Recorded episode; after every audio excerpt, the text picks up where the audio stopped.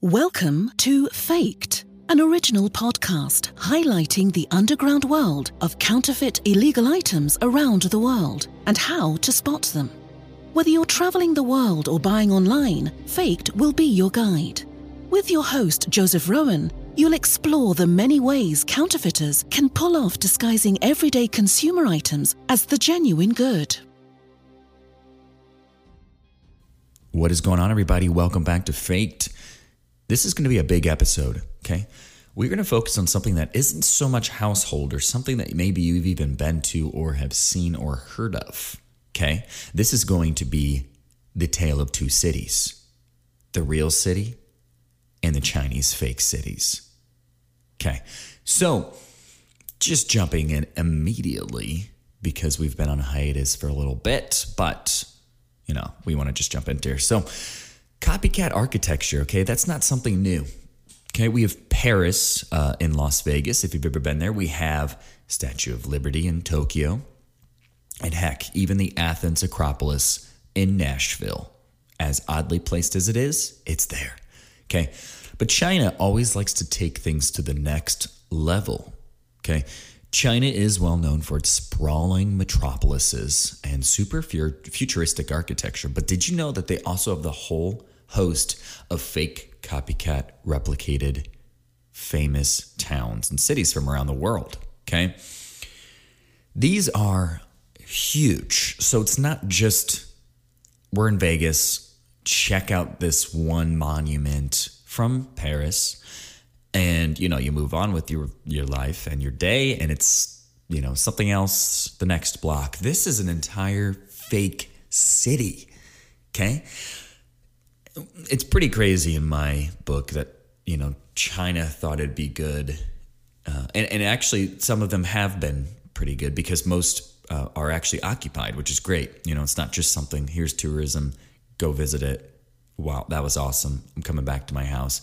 Some people live in these places because there's such a decent um, reenactment of these model cities in places like Austria and Italy that people just liked the vibe, wanted to chill out and move in at sometimes a really high price too. So the first one's going to be Hallstatt Huizhou. Hiswau. I, I believe I'm pronouncing that's H U I Z H O U if you want to look it up. So it's Hallstatt. Okay. Hallstatt is obviously from Austria. You know, that's one of those really picturesque towns, you know, photoest towns. It's it's like a background of a Microsoft um, Windows. Like it just looks like that. So it is referred to as the Pearl of Australia. Okay, Hallstatt is one of the most picturesque and famous towns in Austria. A UNESCO World Heritage Site, Hallstatt uh, sits on the banks of a beautiful lake, Lake Hallstatt. I'm saying that way too many times.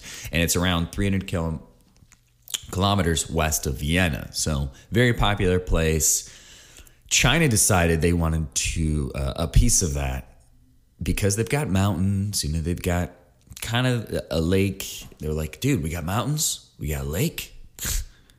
Let's just open up our own Hallstatt in Austria. And that's what they did. So, built in 2011 at a cost of around $950 million. If you ever had that question about, like, I wonder how much this would be. You know, you go to a city, and you're like, dang, that's a building, building, building, building, building, you know, structures what's the combination of everything and how much is it going to be? Well, China found that answer for you by recreating it. So 950 million, almost a billion dollars to recreate kind of a half butt version of Hallstatt.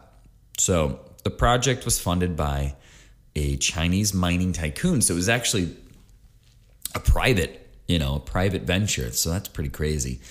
But, you know, us in America, we've done crazy things too. So the city consists of a replica of the famous church that's in the middle, the famous steeple, uh, the fountain, and various other objects from the original Hallstatt town center. Pretty crazy. So next up is the Florentine uh, Florentia village in Tianjin. Okay, this is actually a really famous one. It's not. It's it, on both accords. You know, it's famous in China and it's famous in, I believe, Italy. Yeah.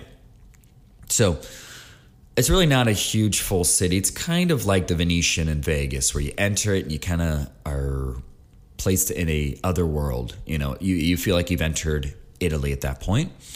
But what they did was they created the exterior village, which looks like it kind of uh, mirrors uh, Venice. Yeah, it looks like Venice. So Florentia Village is in Taijin, um, and it's China's first end outlet, first high end outlet store mall uh, that's designed in a quintessential Italian style. So boasting nearly 200 of the world's most famous luxury Italian brands. The space is huge and covers nearly 200,000 square meters. Crazy talk. I mean, the Venetian's pretty overwhelming when you walk in, but I don't even think it's a tenth of that space. And it's all inside, so the you know the weather's always so nice. Though the village is split unless they had a power outage. That's one thing I always thought would be like kind of crazy. It's like power outage just simulating nighttime, I guess. I don't know. It's crazy. But the village is split into four different sections. So domestic luxury products, international luxury brands, sporting goods, and leisure products. The design of the village is based on what a traditional Italian town would look like, with the main inspiration obviously coming from uh, Venice and Florence. The village is only 20 minutes from Beijing and around 10 minutes from Taijin via the Jingzhen High Speed Railway. So that's the Florentia village in Taijin. Very famous. A lot of people go uh, anytime you are in Beijing or Taijin. I think people just go there. Like it's one of those must see places. And obviously, if they've got 200 of the world's most famous luxury Italian brands, you bet your sweet Bippy people are coming here. You know, you can't just open up those stores and be like, ah, we'll get the occasional person that ends up finding us on Atlas Obscura uh, like um, Hallstatt. You know, Hallstatt's more of a, a niche place. All right, so next up, we've already talked about um, Paris, not not Paris in spec- I guess in specific. We talked about the Eiffel Tower. So they actually have a copycat of Paris in Zhejiang. So as we talked about already, you know, they like to copy. Uh, there's copycat. Uh, Paris landmarks everywhere. The Fleur de Triomphe that is, I think, in Washington Park in uh, New York City. And then we've got obviously the Eiffel Tower in Vegas, and I, I think somewhere else. I don't know where the other place is. But um, they also have the Arc de Triomphe in the center of Pyongyang. So these famous landmarks, obviously, you know, are pretty easy to recreate super, super um, just pleasing to the eye. Places, you know, it's worth the investment and things like that. Especially because pe- places like Pyongyang, people are never leaving these these cities. So why not bring the architecture to them? Because I actually don't. I don't think they even have the internet to look at it. You know, they've got an intranet there, so kind of cool to you know bring some of this stuff to them. So China decided to go one step further and in 2007 began construction to build an entire gated community in the style of the French capital in the suburbs of Hangzhou. Okay. Oh gosh, this next. Uh, Tiandaxiang, or Sky City, much easier to say, as it's known, um, is entirely built inside a Parisian style architecture and features all the hallmarks you'd expect from Paris, including the fountains, the Arc de Triomphe, Champs Elysees, and of course, a 354 foot replica of the Eiffel Tower. So look that one up. Okay. It's just called Paris, um, and it's in Zhejiang, which is, or I think it's Zhejiang. Um, so Z H E J I A N G. Check that out. It's crazy. It's got a lot of cool stuff to it. I'm curious more about the food though are they able to copycat like the baguettes and all of the great because I don't think um, China is really known for their bread baking. You know, that's not something that people are going to China for. So I'm curious if they did end up getting some, you know, copycat bakers, or I guess just bakers. I don't think there's such thing as copycat bakers. But just something like that would be kind of interesting to see what, or are they like literally serving you Chinese food there, or as they call it, food? So that that might be something I look into a little more. I I think that's kind of cool. I loved the fake food episode we did. So if you guys look back, we did do a fake food episode. Didn't get into the whole debacle of our Chinese bakers making fake baguettes, but uh, you know more into the commercials and just illegitimate food. All right, next up, Venice in Dalian. Okay, this one actually, when I was looking at the two pictures, um, the funny funny enough is the copycat actually looks a little more presentable, and I think that's easy to do because uh, Venice is sinking. It's old, you know, it's losing a little bit of its luster. So the copycat in Dalian looks actually per, like a lot better. so Venice obviously needs no introduction. You know the city. It's got uh, gondolas going through it. You've got um, you know a bunch of rivers, a bunch of canals, lots of uh, cafe seating on them. Just romances in the air, and the city again is sinking. So um, it's one of the most visited tourist destinations in the world, and it's you know not hard to see why. So hundreds of canals, romantic gondola rides, and exquisite cuisine sees a million flock there annually. However, it can take over 12 hours to get there from Beijing. So China, you know, they just built their own in the northern city of Dalian. So it's only two hours from Dandong, uh, which is the city that borders North Korea. The project began back in nine, or 2011 when a group of French architects, so at least they were French architects, so maybe you know that's why it looks so good. Uh, in contrast to Venice in itself, um, they were giving an insane budget of uh, 725 million dollars uh, to build this copycat city. So it's only four com- uh, kilometers of canals uh, were hand dug and constructed constructed in the Venetian style, and they passed through more than 200 Venetian style bridges and buildings. So it's not exactly the smallest place. You know, we talk about uh, the Venetian in Vegas again being kind of the quintessential uh, replica, but that doesn't even touch this. It doesn't even touch this. Even though the Venetian costs more to build than this entire city you know, there's more at Bay there restaurants, hotel rooms, Vegas prices, all that kind of stuff. So, yeah, check that out. That is the, uh, the Venice in Dalian. So, D A L I A N. Crazy stuff. It is, it is nuts. So, another name to butcher is the Huaxi village in Jiangyin.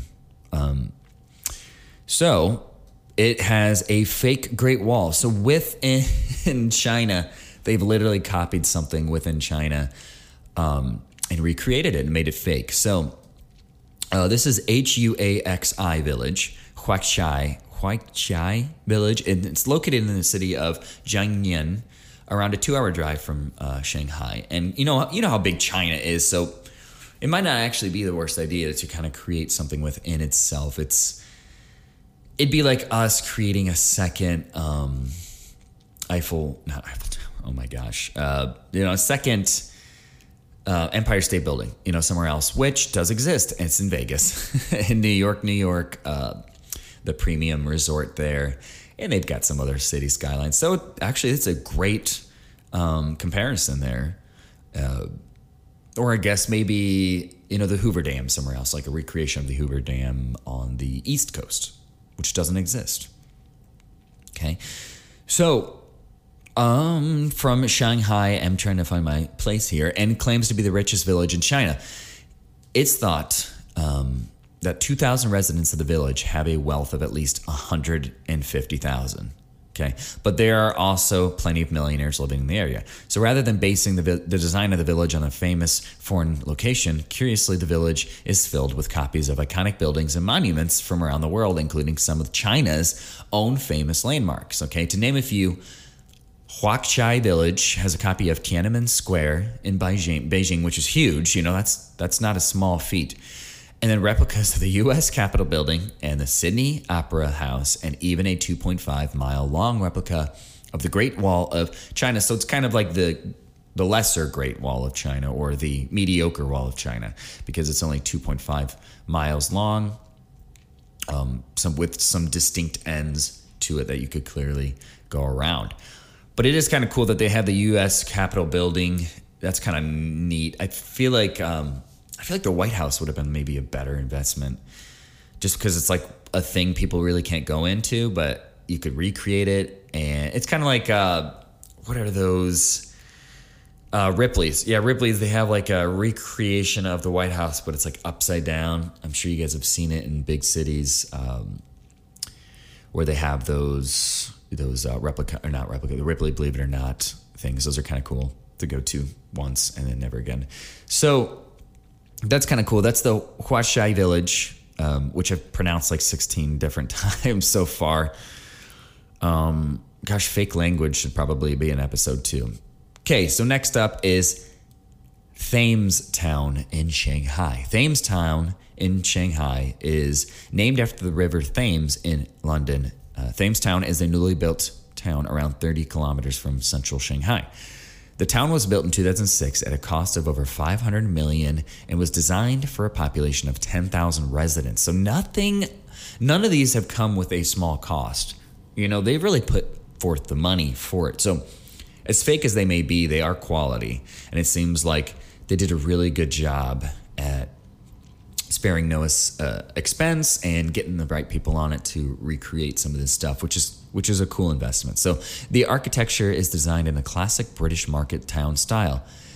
So there's cobbled streets, Victorian and Tudor um, terraces, and corner shops, and of course the world famous red telephone box uh, boxes just everywhere. So you know a lot of I'm sh- no doubt Harry Potter references throughout this entire thing too.